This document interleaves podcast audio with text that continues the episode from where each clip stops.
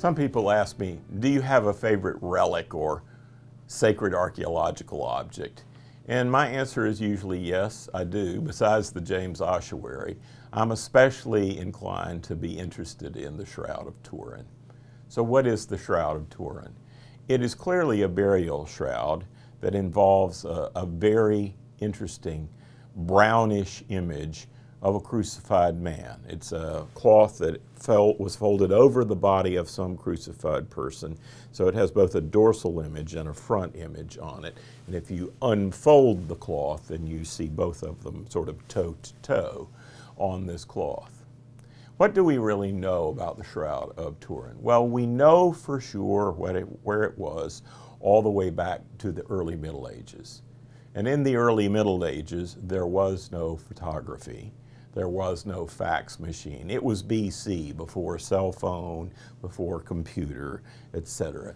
This much we know for sure, that there was no technology to produce a negative image of a human being on a cloth at that point in time in uh, early medieval history. But that is exactly what you have on this cloth.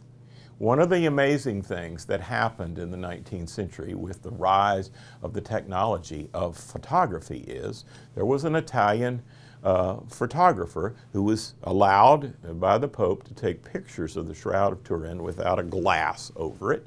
And when he did so, and he went into the lab to develop the films, and looked at the negatives, the negatives had a positive image of a human being, very distinctly visible, very distinctly visible, that you could see the eyes, the mustache, the whole thing.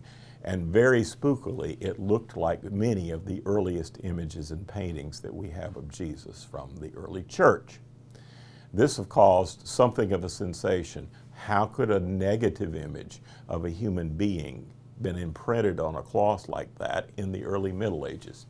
So we were off to the races in studying whether in fact this cloth was much older. One of the theories about where the image comes from is that it is like a scorch that came from um, Hiroshima, where you actually have negative images imprinted on stone and cloth and all kinds of things because of the nuclear blast in Hiroshima. It seems to have been something like that, some kind of burst of energy imprinted this on the cloth. The image is not a painting. It's not a, a, naturally produced image by any sort of human technology that we know about. It's a ghostly image on a cross of a crucified man.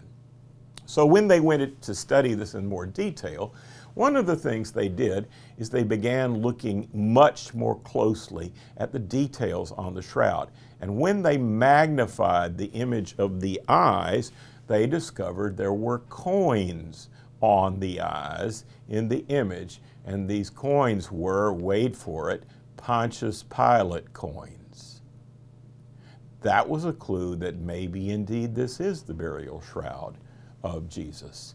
Then, when they did more detailed study of other things, traces of which they found on the cloth, they discovered that there were traces of flowers and other things that were absolutely native only to Judea and the surroundings of Jerusalem on the cloth. Then they looked at the herringbone kind of weave of the cloth and came to the conclusion that in fact it's the kind of cloth people used for burial shrouds in early Jewish and early Christian burials. So there was a strong case to be made for the Shroud of Turin being the burial shroud of Jesus. What about the blood on the cross? This was tested. It's genuine blood, it's the blood of a male. That suited and fit very well. But then they did a carbon 14 test on the edges of the cloth and the carbon 14 test didn't take them any further back than the early Middle Ages.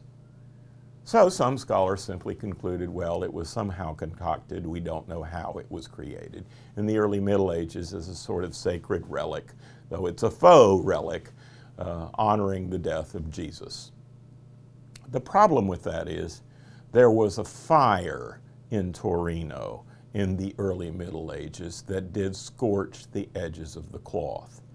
And my suspicion is that the evidence of the carbon 14 dating is dealing with the residue of the scorch of the cloth, which was rescued by nuns from being totally burned up in the fire.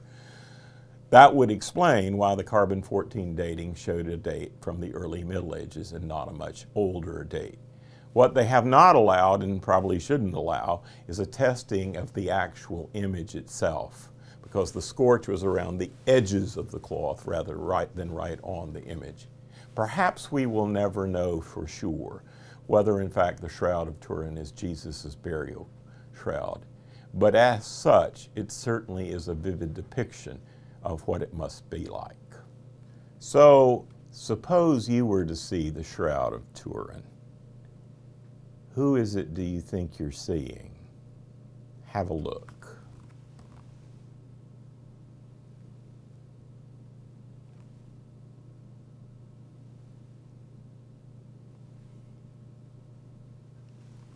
Here's the image of a person who had a crown of thorns on his head, who has a broken nose, who has a mustache and goatee, who has all of the marks in the right places on the image such that the holes are not in the palm of his hand, but where Romans did actually crucify a person, here in this hole at the joint between the hand and the wrist here and there, and also has a stab wound in his side as well.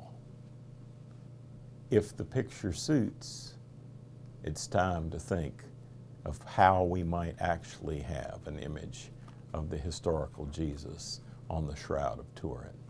What I would like to do in a perfect world is I would like to take a DNA sample from a sticky swab from the blood on the shroud and compare it to what we found in the James ossuary from the bones of St. James.